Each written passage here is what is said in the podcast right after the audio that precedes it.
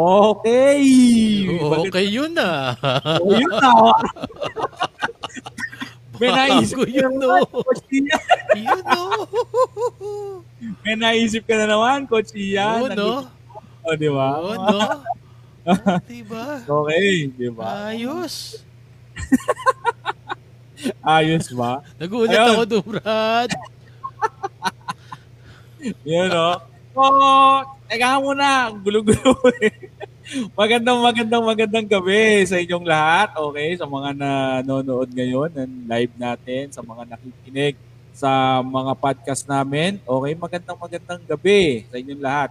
Coach Ian Racela, and kasama ko siyempre si Coach Chris King. Diba? Coach Chris King. So, magandang gabi sa mga nakikinig sa atin, mga suki nating tagapakinig dito sa King and Ian. The podcast. Season 2 na tayo. Yun, Season 2. And eto na nga, Coach Chris, no? So matalakay lang natin. Mabilis na muna. Bago natin, ipakilala muna natin yung pinaka-topic natin. Is, eto ay bisa ng bakuna. Diba? So, tinititilan natin tong bisa ng bakuna. Very timely, di ba? Oo. Coach Chris. Kasi di ba? Paparating na yung di ba? Yung mga vaccines na inacquire ng government, no? These coming days, no? Starting this month, bukas February na, no? Bilis ng panahon. So papasok na siya at may mga agam-agam pa rin yung mga kababayan natin na tumanggap ng vaccine, no? Whereas may mga kababayan naman tayo na very eager to have themselves inoculated, no? Ngayon, yung mag-share sa atin mamaya, no? Ang aim ng na to, tandaan na disclaimer lang sa mga nakikinig, di po kami experts dito. Nagbibigay lang kami ng pagbabahagi ng mga taong nakaranas like nung sa COVID natin, di ba, no? Si Josh Wright tsaka si Bongbong, no? Nag-share ng kanilang karanasan. Ito, meron ding magbabahagi ng karanasan na mamaya maririnig natin, no? Yung nagpabakuna from the United States, no? Nakadalawa na to, nakadalawa na. 2 doses na to, Completed na, no? Completed na yung 2 doses. So, kasi ang daming misinformation, eh, no? Ang daming fake news. Correct. Diba? Na meron daw, pag ito daw, nagpa-inoculate ka, no? Nagpabakuna ka no, sa COVID, haba ilong mo. May mga ganun, si Pinocchio. Diba? Mga ganong mga myth, may mga ganong na tinatakot na. Correct. Whereas talagang ito maririnig natin testimonial mamaya ng guest natin. At saka alam mo naman tong vaccine na to, 'di ba? So yun nga sabi mo, ang daming mga nag-aagam-agam tungkol dito, 'di ba? So actually, ang dami ganun na tanong, 'di ba? Ang tingin nila dito, microchip daw yung vaccine, parang pag in-inject sa'yo, makikita ka kung nasaan. Yun daw, yun ang tingin nila dito sa vaccine na to, di ba? Diyos ko. 2021 na may ganyan pa rin ang pag-iisip. Kaya nga. Diba? Baka diba? Oo, baka ang kasi dyan, ang thing kasi dito, Coach Ian, baka sa maling tao sila nakikinig o sa maling impormasyon sila naniniwala. Sa tayo dito, base tayo sa siyensya. At yung natin, no? Yung kapanayamin natin mamaya, interview natin ay base sa siyensya. Oo. Naranasan siya. Diba? Naranasan niya. Naranasan na eh. Diba? So, yun. Naman siya, nakausap natin siya kanina, no? Hindi naman siya zombie. No? Tao siya. Hindi naman zombie po. Tao naman. Meron nagkomento. Nagkomento pag naka-vaccinate ka daw magiging zombie ka, no? Kakakamot ulo na lang ako. Oo, grabe na lang. Magiging zombie ka. Zombie apocalypse na daw sabi ko 2022 daw, zombie apocalypse na. Diba? Ngayon, may naniniwala pa rin sa ganyan, Diyos ko.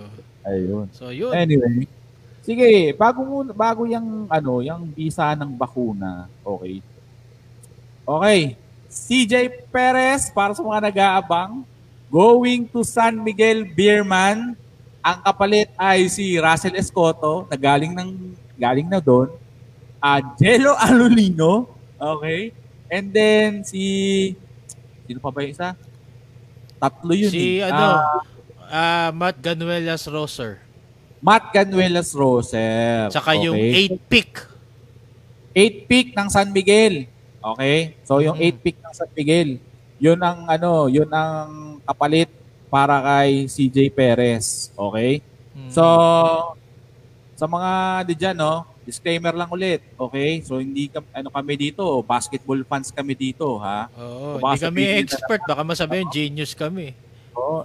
What are you, genius? Di ba? What are you? Baka kasi, baka mamaya magalit, may magalit na naman sabihin, ano. Oh. Ano ka, Bartisi? Bartisi ka daw. Naku po, anak ng tinapay ka. Diba? Ayun. Coach Chris, fire away. What's your thought about the trade game? Ako ano lang, no? Namimiss ko yung, ano, yung panahon na, ano, na tulad nung nag-offer yung Pepsi nung araw kay Alvin Patrimonio. Diba? Alam naman natin yung Pepsi, eh, no? Isa sa mga franchise yan sa PBA na medyo hindi masyadong matagumpay, di ba? Kumbaga, sabihin na natin sa salitang Tagalog, balugong lagi yan eh. No. Pero they offered Alvin Patrimonio the highest contract, yung offer sheet, di ba? 25 million pesos in 4 years ba? Correct me if I'm wrong, or 3 years. 25 pero, million. Panahon na yun, sabi. Di ba? Tapos pinantayan ng Purefoods. So, ibig sabihin, they're willing to shell out, they're willing to put everything on the line just to win. No? Tapos, yung Santa Lucia, they made Jun Limpot the highest paid player in order to build their franchise around Jun Limpot. Correct. Diba? Sabi nga eh, ng, Michael Jordan ng Pilipinas yung Jun Limpot na yun. Oo, di ba? Oh. Isipin mo yung mga panahon na yun, nagkakandara pa yung mga teams na yan. Oh. Para manalo. Correct. Gagastos para manalo. Magre-risk para manalo. Diba? Correct. Pero, ito, diba? Sabihin na fair daw. Sige, tingnan natin, dissect natin. Yung CJ Perez, generational talent yan eh. Para sabihin natin, parang, kumbaga, alam ko, estudyante to dati ni Ma'am Neri, kung nakikinig si Ma'am Neri, ano, oh, Ma'am Neri, comment ka naman dyan. Generational talent to eh. Na parang pwede kong ihambing yan sa James Yap, di ba? Maski ilang taon pa lang siya sa ano, James Yap, Poly. No, yun yung market value nun, ganun. Generational talent to eh. Hindi to yung tipo ng come and go eh. Yung ipapalit sa kanya, yung Angelo Alulino, nakapagpanalo sa Enyo yan. Di ba? Correct. Champion sa inyo yan, winner yan. Yung Russell Escoto, may ibubuga din naman yan. Matt Ganuelas-Roser, medyo ano na yan eh. Kumbaga, at the twilight of his career. Tapos, 8 pick. Para sa akin na unfair. Hindi ako nakikisakay doon sa sinasabi ng fans dahil may clamor yung fans, di ba? Unfair. Pero kung idadissect natin, di ba? Kung pwede mong pagsabayin, ang sabi nung governor ng Terrafirma, mag-unload lang kami para ano, para maihanda na, at gusto yata nila makuha si Joshua Munzon. Eh di ba ang gandang 1-2 combination nun? Di ba? Joshua Munzon and CJ Perez at the backcourt, di ba? Sipin mo 'yun. Meron kang ano firepower do sa backcourt mo. Tapos meron kang apasok na Isaac Go. Yo. Diba na isang actually yung value ng Isaac ko hindi mo makikita doon sa ano eh. Doon sa on paper eh dahil kung ano yung naituro diyan sa Ateneo, it's way beyond what you can see sa kanya. Correct. So pagiging number 1, pagiging winner niya, 'di ba? Tsaka yung mga bagay na naituro sa kanya ni Coach Tab Baldwin na hindi pwedeng i-record sa stat sheet. Correct. So isipin mo papasok. Actually, kung di nga nila tinapon yung mga picks nila, di ba? Merong graphic na lumabas, no? Sa spin.ph yata yun. Nandun si Troy Rosario tsaka si Stan Hardinger. Isipin mo, powerhouse yung team sana na yun.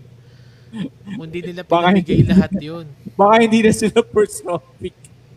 Oo. Baka nasa second round na sila, hindi na sila lottery pick. Diyos ko naman, wag na tayo maglokohan dito. Diyos ko naman, Angelo Alulino, magaling din naman yan. May respeto din tayo doon sa tatlong tinrade. Don't get us wrong, our dear viewers. Magagaling naman yung mga yan. Kaso, di ba, yung kagalingan may level yan eh. Di ba? Yung CJ Perez, I think is a generational type of a player.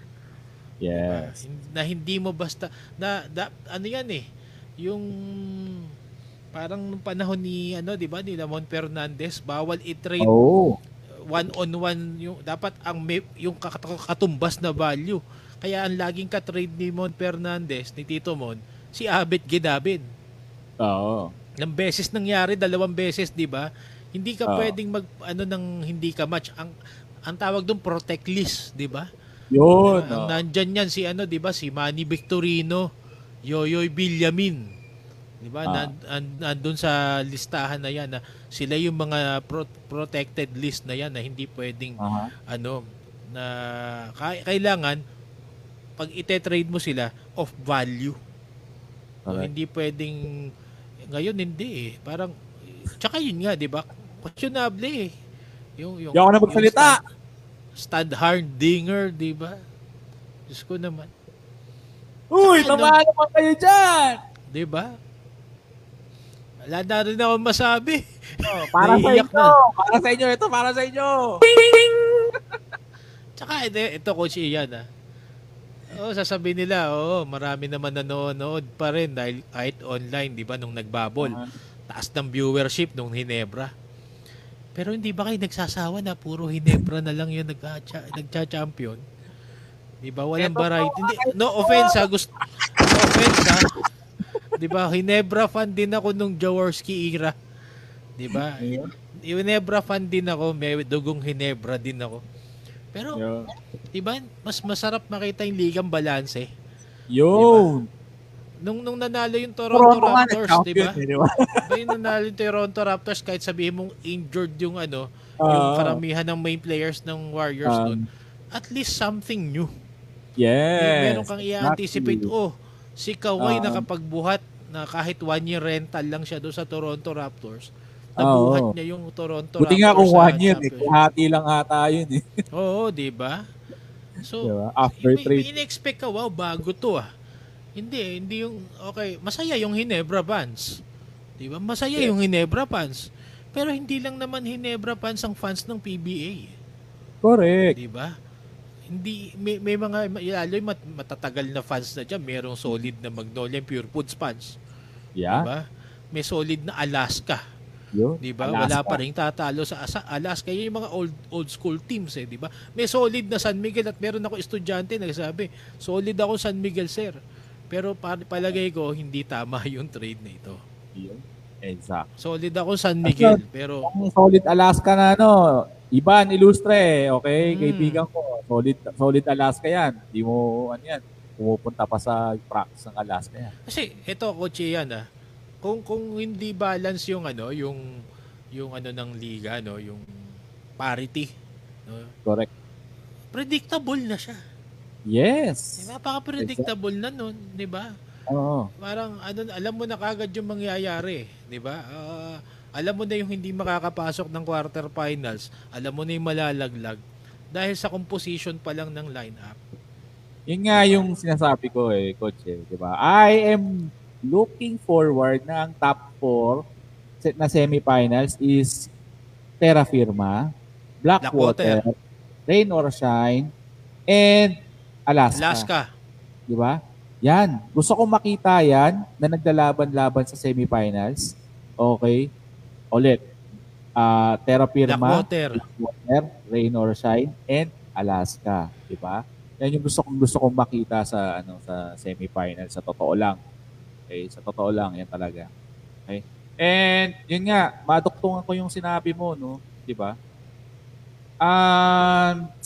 Bakit si CJ Perez ang titingnan nyo? Di ba pwedeng coach ang palitan? Diba? Tingnan natin diba? Tingnan natin yung perspective. Sabi mo, magaling na bata, walang reklamo, ganyan. Bakit ka, diba? Sa NBA, kapag ka yung materialist puertes, tapos alam na. Hindi nila tatapon yun. Diba? Diba? So, there's something wrong with the system. Ibig sabihin, yung sistema ng Terrafirma hindi nagtutugma doon sa level, yung sa level ng game nila. Sa ano, doon sa tsaka doon sa vision and mission ng PBA which is to be competitive, di ba? Diba? Hindi pwede dito salin ket-ket, di ba? Yung Pepsi nga, di ba? Inopera, sabi ko nga, nung araw yung mga batang nakikinig dito, Pepsi Mega in 1993 made Alvin Patrimonio the highest paid player because they tendered an offer sheet which Purefoods match. So, kaya nga sabi ko manalo eh. Sabi ko nga eh, sige, di subukan mong ilagay si Coach Jong dyan o lagay mo si Coach Chot dyan. O, di ba? Di ba? Pag hindi nanalo, di ba? Pag hindi nanalo, edi ano, di ba? Tsaka natin gawin na look forward tayo sa susunod na ano. Sagad na natin. Lagay natin si Coach Tab Baldwin. Oh, yun. Oh, di ba? Ano, dahil ba ano, dahil hindi ka grupo, hindi ano, hindi pwedeng ganoon. Ang, di ba? Ang usapan dito, trabaho 'yan eh, di ba? At saka, di ba, sino ba ang nanonood sa PBA? Di ba? Fans. Di ba? Fans. Bakit, paano ba kumikita ang PBA? Advertisement and then fans. Nagaling diba? Sa fans, di ba? Oh, nagaling sa fans. Tinatangkilik ng diba? Fans. Oh, alam natin na masakit, di ba? Masakit yung mga salitang ganito pero dapat kailangan nating ano, lunukin natin yung pride natin na ano, lunukin natin yung pride natin, magpakatotoo tayo na hindi yung pagte-trade kay CJ Perez ang kailangan gawin para lumakas yung team. Okay? Sasabihin Terrafirma, sasabihin ni Governor nyo, Bobby Rosales, na ano, gusto nyo talaga makakuha ng 2 pick? Eh bakit? Pagka tinrade nyo si CJ Perez, pag tinrade nyo si CJ Perez, unang-una, ano mawawala dun sa bagong player? Experience. Experience kagad yung mawawala. Chemistry. Sa bagong... Okay? Chemistry. Okay? So mawawala kagad yung experience ng bagong player na papasok. Hindi ba importante yon? Okay? Pangalawa, okay? So, edi, tinrade mo siya. Kumuha kayong 2. So, kumuha ka ng bagong player na walang experience, although nasa first round pick siya, ano yung assurance mo? Ano yung assurance mo na madadala ka nito dun sa playoffs man lang? Ano yung assurance mo? Eh yung kinuha nga nila no, 1 taon, hindi nag-click eh. Oh, di ba? Eto nga, di ba?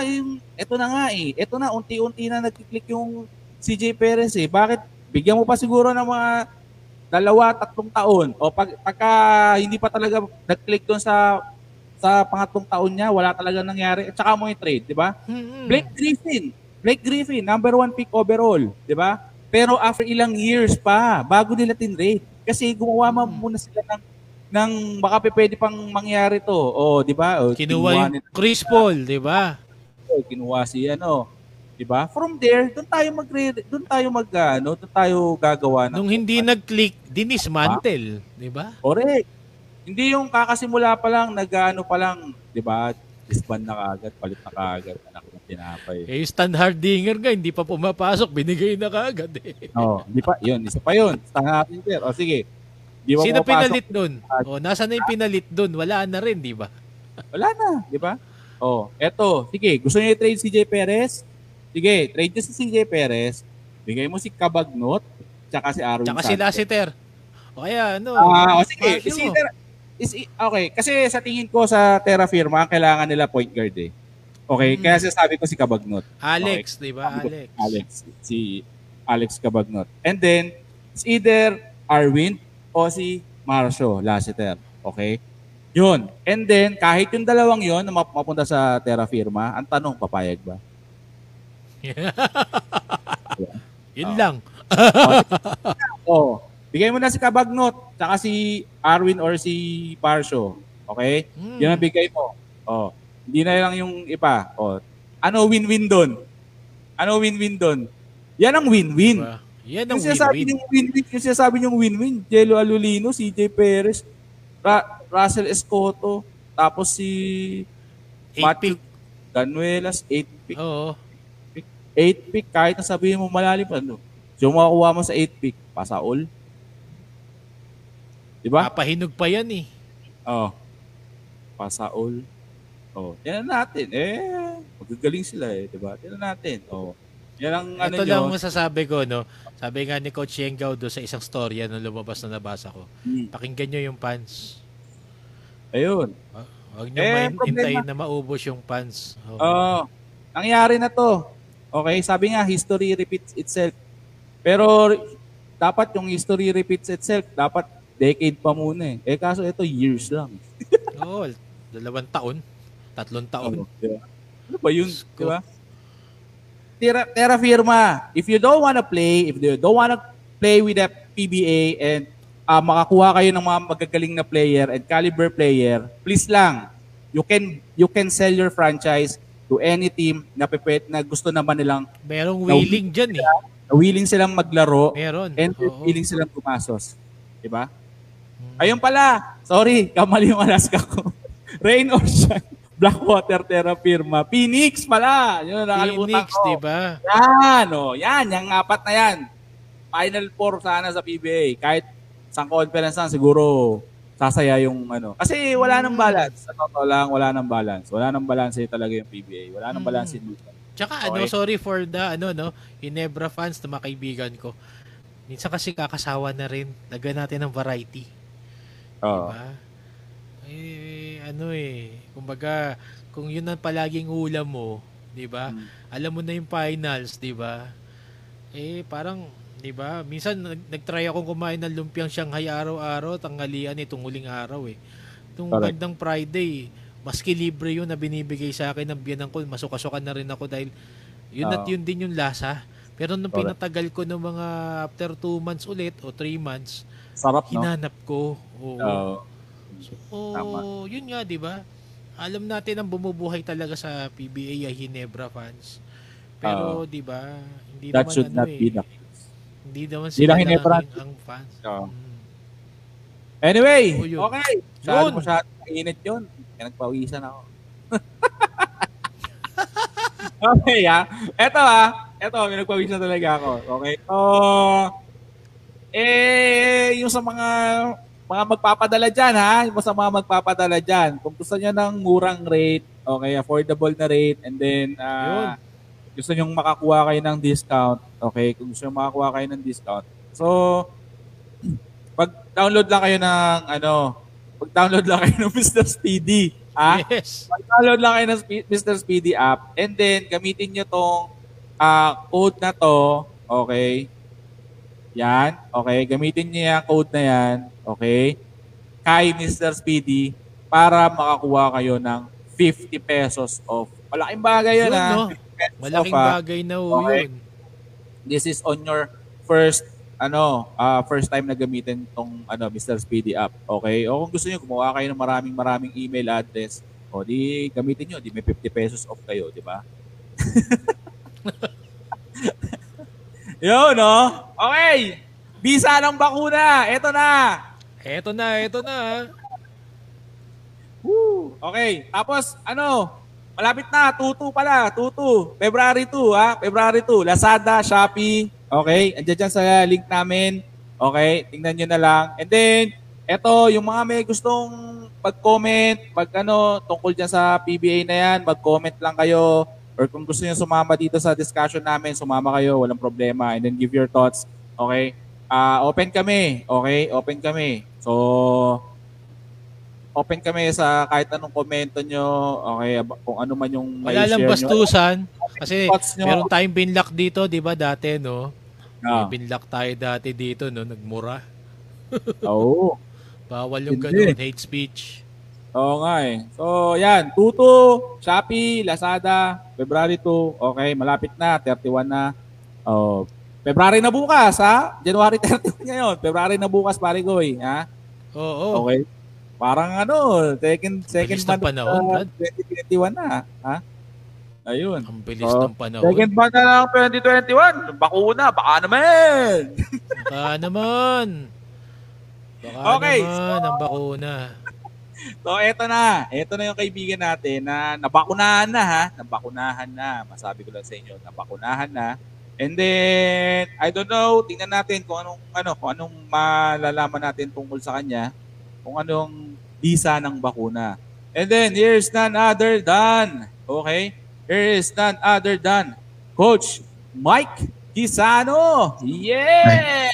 Hello po. Good evening po sa mga nanonood ko ng podcast. Good morning. Good morning po sa mga nanonood sa inyo dito sa States.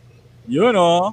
Eto, pare ko, eto si Coach Mike. Okay. Si Coach Mike, eh, kasama ko to sa, ano, sa Mapua nung araw. 26 champion kami nito. Okay. Kami yung mga, kami yung coaches na nagbubuhat ng mga tubig, dadala ng bola, diba? Kami yun. Diba? So, kami yung mga hirap ng panahon na yun. Nagpupunta kami dalawa sa game kasama si Coach Aki. Okay? So, kami yung magkakasama sa hirap at ligaya. Okay? Eh ngayon, eh, siyempre, itong coach ko, si Coach Mike, eh, isa tong physical therapist. Okay? So, kaya isa siyang frontliner na tinatawag sa Amerika. Diba? Isa siyang frontliner. And then, okay? Balita ko, ano na daw to? Pare ko, eh. PT na daw to ng Houston Rockets eh. Naku. Wish lang natin. Yun, no? Wish lang natin. Mahirap. Coach Mike Quisano. Hello po, okay. Hello. Coach Chris, ipapagawa mo naman sa kanya yung portion natin dito na past, present, and future. Okay. Coach Mike, meron kaming portion dito, no? Past, present, and future. Pakilala ka lang sa mga viewers natin, ano kay in the past, no? Ano yung dating ginagawa mo sa buhay mo, then present, and ano yung outlook mo sa future? Okay. Sige, past po. Sabi nga po ni Coach Ian, dati po akong trabaho sa Mapua as physical therapist. Team PT po ako nung juniors team namin na nag-champion ng 2016. Before po noon, nag-aral po ako sa University of the Philippines sa Manila. Doon ko po natapos yung bachelor's ko. Then, nag-work po ako sa ibang hospital sa may Pasig. Before po ako napakilala kila Coach Ian, kila Boss Manny. And doon po nag-start yung career ko sa sports. Pero essentially po, ano lang naman yun eh. Parang transition ko lang essentially to go to my present, which is ngayon po nagtatrabaho ako sa States as a physical therapist. Ang trabaho ko po ngayon ay home health physical therapy. So, ang trabaho ko po is pumunta sa bahay ng mga pasyente and mag-therapy sa kanila. Essentially, yung mga kakagaling lang po ng hospital, sa amin po napupunta. Yung mga hindi na kaya ng hospital, na medyo kaya pang maalagaan sa bahay, yun po yung inaalagaan namin. So, minsan, nakakakuha po kami ng mga, kasi no, kasagsagan ng COVID, hindi talaga lahat kaya ng hospital eh. Kasi 500 lang usually, 500 beds na hospital, malaki na yon. Pero nung kasagsagan ng COVID, napupuno yung 500 beds. So, hindi nila lahat talaga gustong i-stay sa hospital yung mga tao. Gusto nila, kung medyo mababa na yung simptomas mo, uwi ka na, doon ka na lang magpagaling o mag-quarantine. Pero syempre, alagaan pa rin namin sila. So doon kami papasok. Yun yung trabaho namin bilang home health agency. Kami yung parang bridge between magaling ka sa bahay saka sa hospital. And then, yun. Future. Future, mahirap yan ha. Currently po, nag-aaral ako as doctor of physical therapy sa University of Montana. And hopefully matapos next year. Sana. Pero yun po. Essentially, that's my career. Rough nung simula. Siyempre, gano'n naman lahat. Pero kailangan mag-start. Mag-dream ka rin ng something bigger. Kaya ako napunta dito. And then, you get yung, ano, yung pinakamataas na makakaya mo. Which is, hopefully, mag-doctorate degree for me. So, yun. Bigat mo. Oo. University of Montana, bago. Diba? Oo. Cesar Montana yun. University ni Cesar Montana. Nasa Hannah Montana. Okay. So, Brother Chris. Okay. So, ito na nga, diba? So, yun yung experience niya. So, more or less, nung time ng COVID, alis pa yung nakaharap talaga siya sa pasyente, eh, diba? Ano yung mga time na yon? Yung ano yung mga tumatakbo sa isip mo nung mga time na yon? Lalo na, syempre after pakiramdam mo. Diba? Hindi pa ano eh, kasi nung time na yun, hindi pa talaga fully recovered. Ewan ko ha, tama ba? So, and then, i-handle mo. So, ano yung mga tumatakbo sa isip mo nung mga panahon na yun? Nung simula nung COVID, siyempre, in denial pa kami na, hindi abot yan dito. Parang, hindi, ingat lang tayo, gloves lang tayo, mask lang lagi. Tapos, biglang nagkaroon na ng isang case, o isa, malayo pa rin sa atin. So, unti-unti lumalapit sa amin. Hindi, sabi na nung direktor namin, hindi, lahat ng pasyente nyo, mag-sanitize kayo. Hindi ganyan. Tapos unti-unti dumadagdag na yung mga pasyente namin. Dumadagdag yung pasyente namin na may COVID. So sabi namin, nako, mahirap na to. Nakakatakot din. Nakakatakot kasi pupunta ka sa bahay ng pasyente. Usually nandun kami 30 minutes, 40 minutes. Depende kung ano yung pinapakita sa amin ng pasyente. So 30 to 40 minutes kang humihinga nung hangin nila. Minsan syempre bahay pa nila yun. So, hindi mo alam kung yung pasyente mo lang ba may COVID o baka yung mga kapamilya din niya may COVID. So, ang dami mong exposure. So, minsan nakakatakot din. Pero, nagtiwala naman kami dun sa, ano, dun sa PPE namin. So, lahat ng mga pinapasokan namin na pasyente na may COVID, sa labas pa lang ng bahay nila, naka, ano na kami, full PPE na kami. So, yun. Pero, ang nakakatakot dun is yung pabalik. Kasi, hindi mo alam kung tama ba yung pagkakasuot mo, natanggal mo ng maayos, and pagkatapos nahugasan mo ba yung sarili mo ng maayos? Kasi, sasakay ka pa rin sa kotse mo eh. So, uwi ka pa rin. So, ginawa ko nun nung kasagsagan, pagpasok pa lang ng pinto, ubad na ako, diretso na ako CR, ligo na ako agad. Yung damit ko nandun, pero lalabang ko agad. Kasi, baka makuha ko pa dun eh. Hindi ko alam. Pero yun yung simula.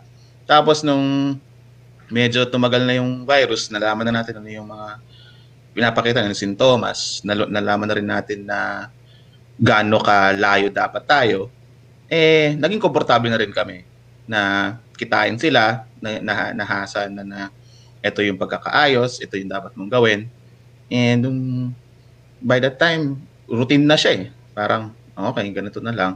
Hindi ka nakabado, nawala na yung medyo agam-agam mo na baka hindi to sapat. Kasi for the longest time, hindi naman kami nagka-COVID. Awa ng Diyos. So kahit exposed kami 3 beses, 4 na beses, 5 beses sa isang araw, hindi kami nagka-COVID. So, yun. Hanggang sa ngayon, na biyayaan kami na makakuha ng vaccine na as frontliners, so kinonsider kami as 1A. May classifications kasi yung vaccines dito. May 1A, 1B, 1C, hanggang 1D at or 1E. Depende sa age, tsaka kung ano yung mga pinapakita ng pasyente. So, nakakonsider kami as 1A, and true enough nga, ayan, nung last week, natapos ko na yung 2 doses, and yun, natapos ko na yung dose, and yun, bawas na yung kaba namin na baka makuha namin yung virus pag na-expose pa kami. Nandun pa rin yung risk, pero sobrang baba na rin ang chance na makakuha kami ng COVID dahil dun sa bakuna. Yun. Okay. Nung ano, no, Coach Mike, no, yung, di ba, nagkaroon nga nung vaccine, no? So, yung sa pagkakalahad mo sa amin, parang napaka-orderly nung classification, di ba? Nasa isip ko, napapaano na lang ako, sana all, no? Oo, di ba? Pero yun nga, no? Yung, nung first dose, no? Punta na tayo doon sa, ano, doon sa pag-inoculate, no? Ano yung pakiramdam ay, mababakunahan na ako. Ano yung pumapasok, naglalaro sa isip mo? Yung unang-una, yung bago bago ka mabakunahan, yun. Tama. Okay. Ano yung takbo sa isip mo? Siyempre, una, feeling mo blessed ka. Kasi, bakit kami? Siyempre, parang ang dami-daming tao sa mundo, bakit kami? Pero, so yun yung feeling, parang sobrang blessed ka. Pangalawa, siyempre masaya kasi nakikita mo na yung light at the end of the tunnel na pwede na naman ako lumabas. Punta na kami sa ganito, hindi kami mahahawa. Bakit naman dito? Lumalabas naman sila. Dati kang lumalabas. May nagsasabong nga dito sa amin sa labas kanini. Walang so, mas yun, ha? Ayun lang. Parang ganun yung feeling na parang, ito na yun, babalik na tayo sa dati. So, masaya na andyan na siya. Tiwala na lang na ginawa nung mga naka-develop nung vaccine yung dapat nilang gawin. And we're hoping, it's part of that. We're hoping na ito na yung end. Kasi sobrang pagod na tayo sa COVID. Lahat ng tao pagod na sa COVID. Parang sawa na ako sa bahay. Sawa na ako sa ang gagawin mo lang, pupunta ka ng trabaho, uwi ka. Pagtapos nun, hindi ka makapunta sa mall. Hindi mo ma-enjoy yung mga dati mong ginagawa. Para nawalan tayo ng isang taon. Isang buong taon. So, ganoon yung feeling. Parang may chance na mabawi ko yung isang taon na nawala. And yun. Ganoon yung feeling before ng vaccine. Actually, Coach Mike, anong nga pala? Ano yung na iturok sa'yo na vaccine? May options kami pero kinuha nung kumpanya kasi namin is Moderna vaccine. So available ano yan, Coach? Buti ka pa may option. Dito bawal mamili. Bawal choosy dito eh. Ayun lang. Yun lang. Wala akong gusto, ayoko sabihin pero wag na. Pero ayun. Sana may options din kayo. Sana all nga, sabi ko. Kasi may pamilya din ako dyan. Sana may options kayo din dyan. Pero yun. Yeah. Narinig ko naman na yung ibang parang local government na yung nagpupush sa inyo dyan. Eh. Parang AstraZeneca yung kukunin ng QC. Yung iba, kukuha yata ng Pfizer. Yung Pasig yata, Pfizer or something. Pero that's good news kasi merong nagde-develop ng antivirus na iba na hindi rin naman natin hindi ko sinasabing hindi effective pero wala tayong masyadong makitang research tungkol doon. So kung ako, pamilya ko, nanay ko, ate ko, asawa ko, pamilya ng asawa ko, pamilya ng kaibigan ko, gusto ko makuha nila yung alam ko on personally eh effective. So yun. Exactly. Siyempre. And then, okay. Based doon sa mga, kasi sinasabi nito eh, di ba? So, AstraZeneca nga, di ba? So, most probably AstraZeneca yung mga LGUs. Okay, LGUs kasi like Makati, Quezon City. So, mostly AstraZeneca. So, what are your thoughts on AstraZeneca? Since, hindi kasi clear, di ba, yung sa research. Kasi I believe na, syempre, you as a person, syempre, nagbabasa ka rin. And lalo na frontliner ka. And then, alam natin na yung experience mo dyan, eh, very broad. So, alam ko na, ever since kasi talaga, si Coach Mike, eh, very careful tong taong to. So, binabasa niya talaga. So, yung tinurok sa kanya, bago niya pinaturok sa kanya yon, sigurado ako na binasa niya yon, kung yung research noon. Sobrang matag na magbasa kasi ito si Coach Mike eh. So tell us, what makes you decide, okay, kasi sabi mo may choice kayo, what makes you decide to take Moderna? So essentially, syempre, yung unang choice is kumpanya namin, gusto ng kumpanya namin yon. Pangalawa is pag inaral mo yung studies nila, yung research na ginawa ng Pfizer, Moderna, AstraZeneca. Yung Pfizer saka Moderna, parehas sila ng type ng vaccine. Parehas na parehas. Iba lang syempre yung resulta. Yung Moderna, maganda yung resulta niya in a way na 94.5% effective siya na to prevent COVID. Kumbaga, pag na-expose sa COVID, 94.5% chance na hindi ka magka-COVID. So, 9 out of 10 chances na ma-expose ako sa tao hindi magka-COVID. Medyo okay yun. Tapos, ang maganda pa sa kanya, kaya mas maganda for me kumpara sa Pfizer is yung resulta niya tungkol sa hindi, kung na-expose ka o kung sakaling ma-expose ka, hindi ka magkakaroon ng severe COVID. Which is yung ma-hospital ka, ma-ventilator ka, and yung effectiveness niya is 100%. So for me, yun yung number one factor na, Moderna kukunin ko. Kasi hindi ako magkakaroon ng sintomas ng severe COVID. Hindi ako mabe-ventilator. Hindi ako mapunta sa hospital. That's 100%. Hindi ako tatanggi doon. So, yun. Yung Pfizer, nagkaroon kasi sila ng parang isa out of 9 na nagkaroon ng severe na COVID. So, nung lumabas yung resulta, 88% ano lang siya, effective to prevent severe COVID. So, Pfizer, Moderna, doon ako sa 100, syempre. Yun. Tapos yung AstraZeneca kasi, late na-approve dito sa States. So, medyo huli siya. So, kung papapiliin kami doon lang sa dalawa. So, pero yung AstraZeneca, nabasa ko naman sa kanya, okay din yung results niya. 100% ano rin siya, effective to prevent severe COVID. Maganda rin yung results niya to prevent severe COVID tsaka yung mahawa ka sa COVID. Problema lang, pangit lang yung pagkakadesign ng research niya. Kaya sa kanilang tatlo, siya yung pinakamababa naging funding, siya yung pinakamura kasi essentially hindi maganda yung pagkakagawa ng study. Pero effective siya, hindi lang maganda yung design yung ginawa nila dun sa research. Pero effective.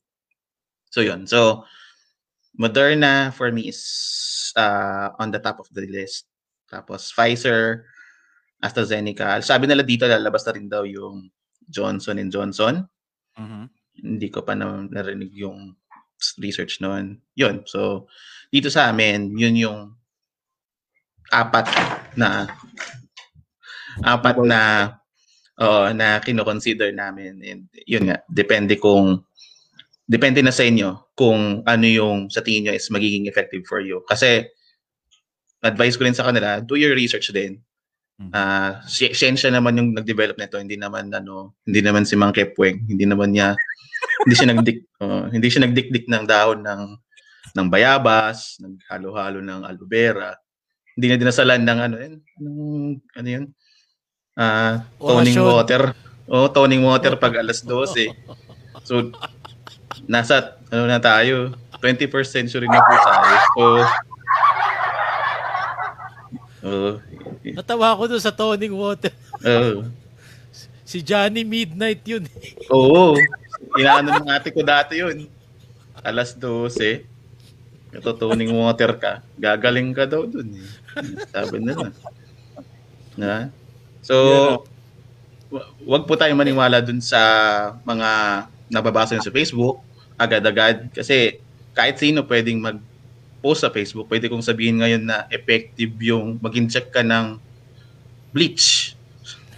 Marami maniniwala sa amin. O, yung mask, lagyan mo ng gasolina, hindi ka makahawa ng COVID. So, kahit sino pwede pong gawin yun. Pwedeng gawin. Sabihin ko, inom lang ako ng alak mamayang gabi. Hindi ako magkaka-COVID bukas, kaya paparty ako. Dahil alcohol naman yun. Uminom ka ng alcohol. So, nahugasan yung loob mo. Diba? Ayaw, inject ng Lysol na. Oo, inject ng Lysol. Kayang-kaya ko rin gawin yun. Diba? Wala lang ebidensya. Diba? So, marami po yung prone sa misinformation dahil sa Facebook. So, alamin din po, mas maganda magbasa kayo ng research, yung mga sabi ng doktor, and hindi yung nababasa lang sa Facebook kasi pinost ko. Kinapa and paste ko lang. So, yun. Coach Mike, may dagdag ako. Meron akong dagdag dahil sakyan ko yan, yung misinformation. Marami kasing tao na natatakot magpa-vaccine. Kanina, over dinner, kakwento ako asawa ko, yung mga ibang kasamahan siya na sinasabi, "Ma'am, natatakot ako dyan. Sabi ng ganun kasi baka maging zombie kami o maging bionic yung arm namin." Ito matanong kita in connection with that. Pakikwento mo naman sa mga nanonood sa atin, yung experience mo nung nabakunahan ka nung 2 doses, ano ba yung pakiramdam? May side effect ba? Una, tsaka yung pangalawa. Yung unang dose. Okay, so natanggap ko yung first dose ko sakto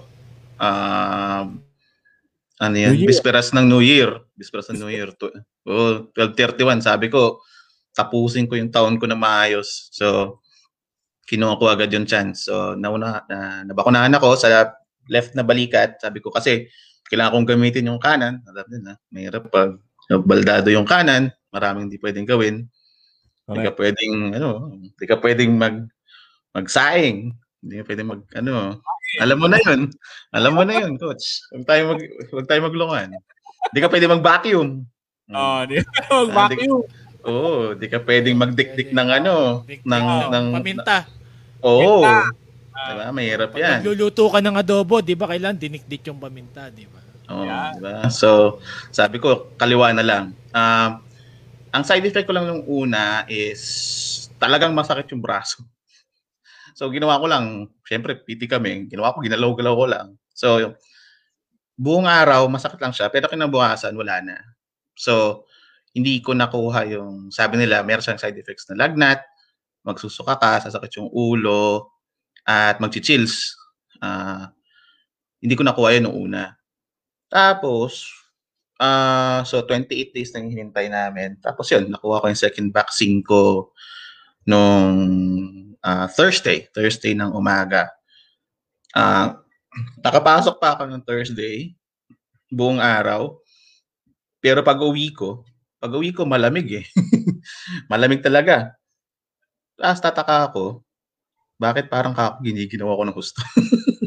So, nung second dose, sabi naman na kasi talaga nila, sa second dose lalabas yung lahat ng symptoms ng side effects na lalagnatin ka, lalamigin ka ng gusto. Hindi ako nagkaroon ng headache, pero kinabukasan, hindi na ako pumasok kasi talagang ginawa ko. Talaga kailangan ko magkumot ng gusto. Yun. Yung isa ko rin yung roommate ko rin dito, ganun din siya. Second shot niya, nakuha niya lahat. Sumakit yung ulo, nagsuka. So essentially parang sa second dose siya lalabas eh. Mas matindi yung epekto na ng second dose. Kasi sabi nila yung first dose is to introduce lang yung virus. Malaman lang nung katawan mo na, ito pala si coronavirus. Tapos, yung pangalawa is to amplify daw yung response mo sa virus. So, nag-introduce siya ng virus, nakita niya ulit, so, lalabanan ko na to. So, buong katawan mo na yung magre-react ng gusto talaga. So, kaya mas lumalabas, mas common daw siya lumabas sa pangalawa. Meron din naman akong kilala na Pfizer naman yung nakuha niya, kaibigan ko from another state. Sabi niya, una pa lang daw, meron na siyang sintomas. So, I guess it's iba-iba siya sa tao. Pero pare-parehas yung sintomas is masakit yung balikat mo, feeling mo lagi kang pagod, lalagnatin ka, feeling mo magkakalagnat ka. Parang magkakatrangkaso. Essentially, ganun ang feeling. Tapos, kinabukasan, wala na. So, parehas na parehas kami ng sintomas. Iba lang yung kanya. Nauna lang yung kanya. Sa akin sa pangalawa. So, so yun, so nung kinumpira namin, lahat ng mga kakilala ko na bakunahan, ganun ng sintomas. So sabi naman namin, parang mas gusto ko ng ganun kesa magka-COVID. So kesa sa hospital, parang mas worth it na isang araw kang masakit yung balikat, feeling mo lalagnatin ka, magkatrangkaso ka, kesa hindi ako makalabas, magka-COVID ako, hospital ako. It's worth it. Kung para sa akin, it's worth na lumabas sa side effects. And yung huwag natin tingnan lagi yung side effects kasi yung main effect naman ay yung habol natin, which is huwag magka-COVID, essentially. So, yun. For me, yun siguro yung pinaka-value ng vaccine for me is mabalik yung dati. Mas gusto ko mabalik yung dati. Yun, so, yun. Thank you sa sharing mo na yan at assurance, no? Coach Mike. No? Wala pa naman akong pangatlong mata eh. Ayan, no? Tingnan nyo mga nanonood sa amin, tao pa naman po yung kinakausap namin dito. Hindi pa siya nagiging zombie, hindi pa tumutubo yung dumalabas yung third eye, no? Magiging busy. Wala pa. 5 pa rin yung daliri ko. Sa 10 pala, ganyan. 2 pa rin yung paa ko. So okay pa din. Okay pa naman. Pero tingnan mo, baka naka-GPS ka na, pwede kang makita sa GPS. May microchip daw eh. Parang mahirap po yun. Parang mararamdaman mo yun. Diba? May tracker, ganun. Hindi po.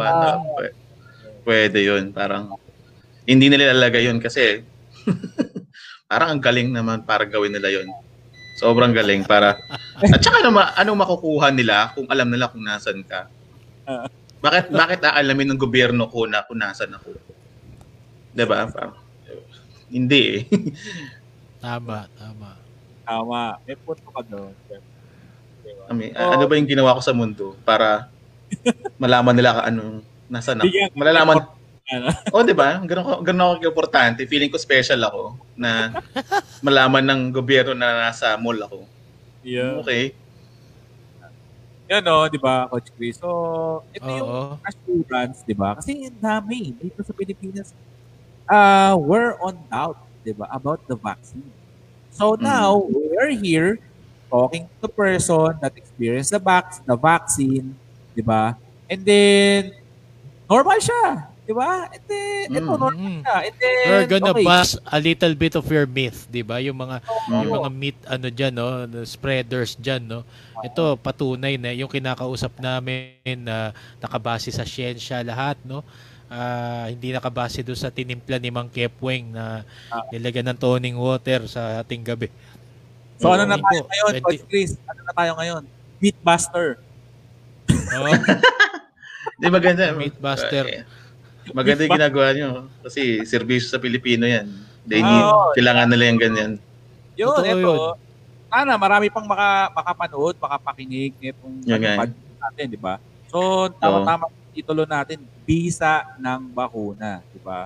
So, ito, yun, yan nga, sabi nga namin na ito, nagpapatotoo na bakuna, eh, nakakagaling. Okay, so ngayon, well, syempre merong mga, di ba, sabi nga nila, kung 100%, yung sinasabi nila, merong ang efficacy rate is 95%. So, kung 95%, at least meron pang 5% to improve, di ba? May 5%. Oh, tsaka yung 5% na yung Coach Ian, ano eh, nasa sayo yun sa pag-iingat mo rin, di lang tao yung 5% na yun. Eh, yung 5% na yun, di ba? Sasabihin natin 5% or even 2%, wala. Sabi nga eh, nobody's perfect. Di ba? Nobody's perfect. So, walang makakagawa talaga ng gamot na 100% sure. And, okay, maidagdag ko rin. And then, feeling ko, with this kind of vaccine, ang dami kasing agam-agam eh. You know, you remember Deng Vaxia. Di ba? I don't know. They're telling na, namatay ito dahil yung anak ko, ininject ka ng Deng Vaxia. Ganyan. Hindi ba pwedeng nagkataon lang na inject siya ng Vaxia, kaya gano'n, di ba? So, that is, I think that's a couple of years, siguro mga 2018 yun nangyari, 2018 yung Deng Vaxia na yun. So, may naglulupasay pa nun eh, di ba? Oo, di ba? At ba yun sabi ni, so ang tanong, Coach Ian, diba? Sino ba kasama nila nun? Doktor ba o abogado? Abogado! Oo, yun. I rest my case, Your Honor. Yun. Yun okay. Disclaimer ulit. We're not experts. Okay? Yes. We're just here to discuss the things that's really important na napapanahon. And then, we bring you here a person na nagpapatotoo dahil na-inject na siya ng dalawa, hindi isa. Okay? And then, I have some couple of friends, relatives na na-inject na din. Okay? So, tita ko na frontliner sa San Francisco. Yung tita ko na na-injectan sa Germany. Si Gio Ramos na taga Cayman Island. Okay? Pero yung tatlong yun, Pfizer. Okay, Pfizer yung na-inject sa nila. Okay? So, yun. Eto, kausap namin ulit, di ba? Si Coach Mike na nandito ngayon. Nagpapatotoo, di ba? Coach Chris. Na sana pag dumating dito sa Pilipinas yan, no? Wag tayong dalawang isip. Sabi nga ni Coach Mike kanina, balik tayo doon sa dati. Yun na dapat isipin natin, no? Makakabalik tayo doon sa isang taong nawala sa atin. Kasi napakahirap eh. Lalo ako, teacher ako, no? Lagi ko sinasabi sa mga bata, oo, masyado tayong swerte, lalo doon sa UST, no? May platform kami online na provided ng university, pero doon pa rin tayo dapat sa classroom. Doon pa rin tayo dapat nag-aaral. Exactly. Diba? So, balik natin yung sarili natin doon. No? At hindi lang pag nabakunahan tayo, mag-ingat pa rin tayo. No? Dahil syempre, wag pa rin tayong, actually, sa totoo lang, sabi nga ni Coach Ian, no? Kanina nga lang, diba, no? Pag lumalabas ka, diba, parang wala nang pag-iingat. Pero, maski pag nabakunahan, doble ingat pa rin hanggang sa talagang mawala na to, mapuksa na tong virus na ito. No. Totoo. Yun, no? Very, very timely. Very timely. This is what King and Ian is all about, is to give information. And then yes, very timely information. Like, we started this podcast, okay? We're not just talking about sports, okay? Of course, sports is our passion. It's already given. First love natin yun eh. First love natin yun. It's our passion. But what King and I, okay, we have the same mindset to give public service. Diba? Public service. Na ngayon, eh... Di lang kami dito yung ano, Coach Ian, di lang tayo dito yung parang mema. Diba? Mema sabi. Diba marami kasing podcast ngayon na parang ganun. So tayo ano dito eh, no, yung merong mapupulot yung tao na pag nakinig sa atin, nanood sa atin. Ganun pala yun, no? Ganun pala yun. At hindi tayo nagbibigay dito ng false information. Talagang kinukuha natin yung may mga may karanasan, no? Yung may alam talaga na tulad dito, eh, nakabase sa siyensya, no? So yun.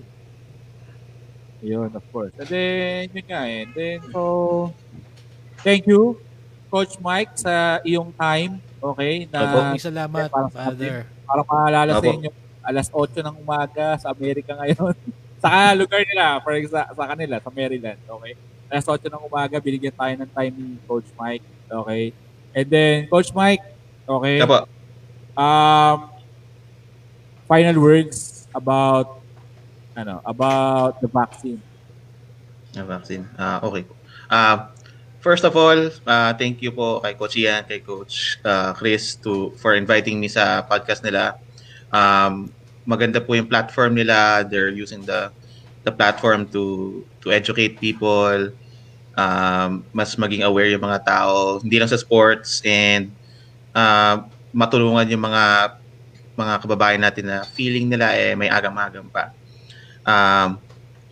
Sa akin po, ang vaccine ay efektibo na ma-prevent yung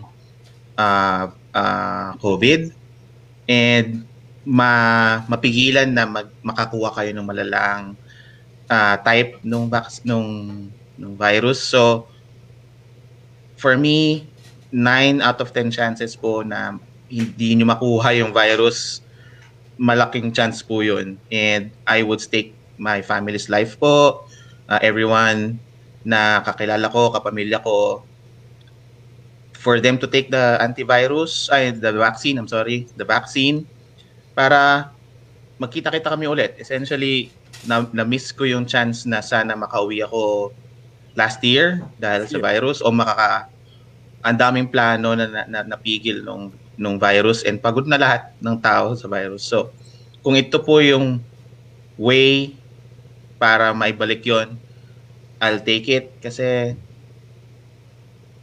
we need it. Kailangan natin maibalik yung dati nating buhay. Ayun na natin mabuhay sa shadow na ng COVID.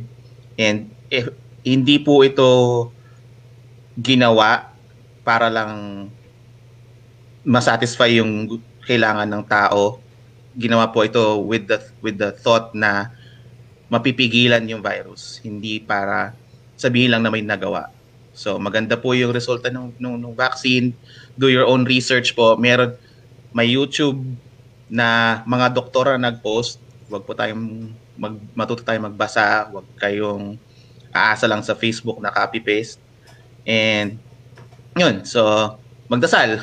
Essentially, ang last word dun is magdasal tayo for everyone, kasi essentially yun naman ang pinaka-importanting bagay sa mundo. You have to care for for the other people, not just yourself. And just pray that everything would turn out good for this year. 2021, naniniwala kami na would be a better year than 2020.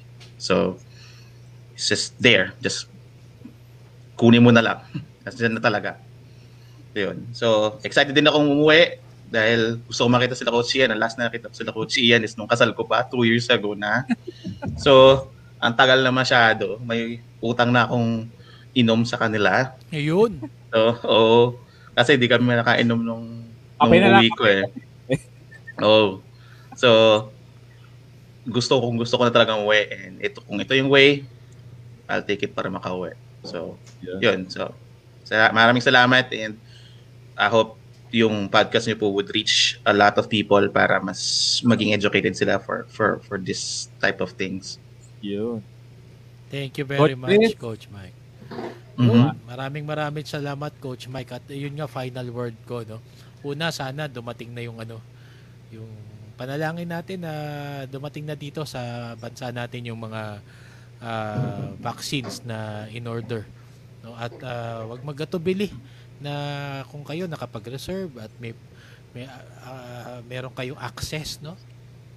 Huwag kayong magdalawang isip para makabalik na tayo do sa dati nating buhay.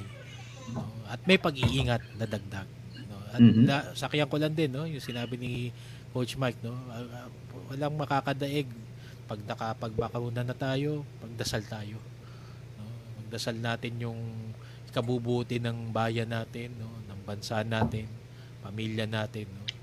At para maging maayos na yung taon na to, no? Singit ko lang, nakukyutan ako doon sa pusa ding Coach Mike. Ang gugulo eh. Ang kukulit eh. Mahilig kasi ako sa pusa eh. Ayan. Yun! May tatlo din. Ayun. Si Coach Ian din mahilig sa pusa. Ayan. Nakwento niya sa akin minsan yan. Yan. Oo. So, yun ha, masingit ko lang, no? Sige. Yung vaccine, okay, ginawa yan. Ang daming doktor ang gumawa niyan. Okay, ang daming mga expert sa siyensya ang gumawa niyan. And hindi sisirain ng isang Poncio Pilato na nagsabi na magiging zombie ka, na magiging tracker device ka, para lang na pagka na-injection ka ng vaccine na yan. Okay, ginawa ito para proteksyonan ang isang individual, ang isang tao. Diba? Hindi ito ginawa para maging ganun ka. So, yes, okay. Finally, we are speaking with a person that's na-vaccinated na. Okay, and soon, makarating na dito sa bansa natin. And then, it's a must na makapagpabaksin tayo. Diba? Na walang hesitation and all. Kasi, yun nga eh, lahat tayo gusto nang bumalik sa normal. Ako, gusto nang bumalik sa court na makapagturo ulit sa mga bata. Na ngayon, eh, di natin magawa dito sa Pilipinas. Okay? So, isa pa yun sa mga passion natin. Siyempre, yung mga pagturo. So, paano natin gagawin yun kung di tayo mababaksin? Diba? So, and then, yung sa normal, I think, this 2020 is also a blessing, okay? Kasi ang dami nating natutunan, how to take care. Nakapag-podcast tayo. And then, ang dami nating natutunan, how to take care of ourselves, and then kung paano mamuhay ng kakaiba. Tulad na yung karamihan sa mga negosyo eh nag-work from home. Madaming natuto ng work from home, 'di ba? Yung mga virtual assistant, mga kumukuha ng client sa ibang bansa, 'di ba? So ang daming nangyari. So it's still a blessing. And then I think ngayon kahit na magkaroon tayo ng vaccine, mag-iiba yung pagkakaroon ng ibang dimension ang mga negosyo. Pwedeng continue pa rin nila yung mga online na trabaho, mga work from home na jobs, di ba? Kasi, bakit ko sinasabi to? Kasi, makakatipid sila sa space, di ba? Makakatipid sila sa space na rentahan nila, di ba? Kung pwede naman din sa bahay, magtrabaho yung iba. And then, And then, hindi, siguro, blessing na rin dahil kung ganun yung mangyayari, hindi na rin magiging masyadong crowded ang kalsada, di ba? And then, pag na-vaccine na tayo, makakabalik tayo dun sa Merry Christmas! Happy New Year! Party, party! Di ba? Na ngayon, eh, hirap na hirap tayong gawin dahil ang daming restriction. Napakadaming restriction. Di ba? Si Team Yap nga eh, nag-party. Diba? Nag-party dahil birthday niya. Pero ngayon, 1.5. Diba? 1.5 each, diba? Pero, naman, pareha lang naman sa kanila yun, diba? Pero, malit na bagay. So, eh, syempre, nandun si Mayor Magalong, diba? So, nakakalungkot lang na may mga ganong klaseng instances pa na kailangan kang dahil nag-celebrate ka ng birthday mo, diba? Hindi pa pwede tayong mag-celebrate ng birthday natin na wala tayong restriction, na wala tayong tinatago, na wala tayong ginagawang violation na nagpunta lang dito yung kamag-anak mo, violation na, di ba? So, yun yung maganda. Sarap pakabalik sa ganung buhay. Ganung feeling, di ba? Napakasarap bumalik yung ganung feeling na walang face mask, walang face shield, di ba? Ganun. Sa totoo lang, ang hirap huminga pag na-face mask ka. Totoo yan. Mas lalo nakakahingal eh. Correct. Coach Chris? Yun, sana okay. Makagraduate na tayo dun. So, eto, thank you very much ating guest Coach Mike Sano. Coach Mike. Kita-kita ulit tayo next week, no? Sa ating podcast, sa podcast ninyo. No, podcast ng mga manonood. Yeah. Eto ang King and Ian. Bye. Ingat. Coach Mike, thank you very much. Bye. Thanks.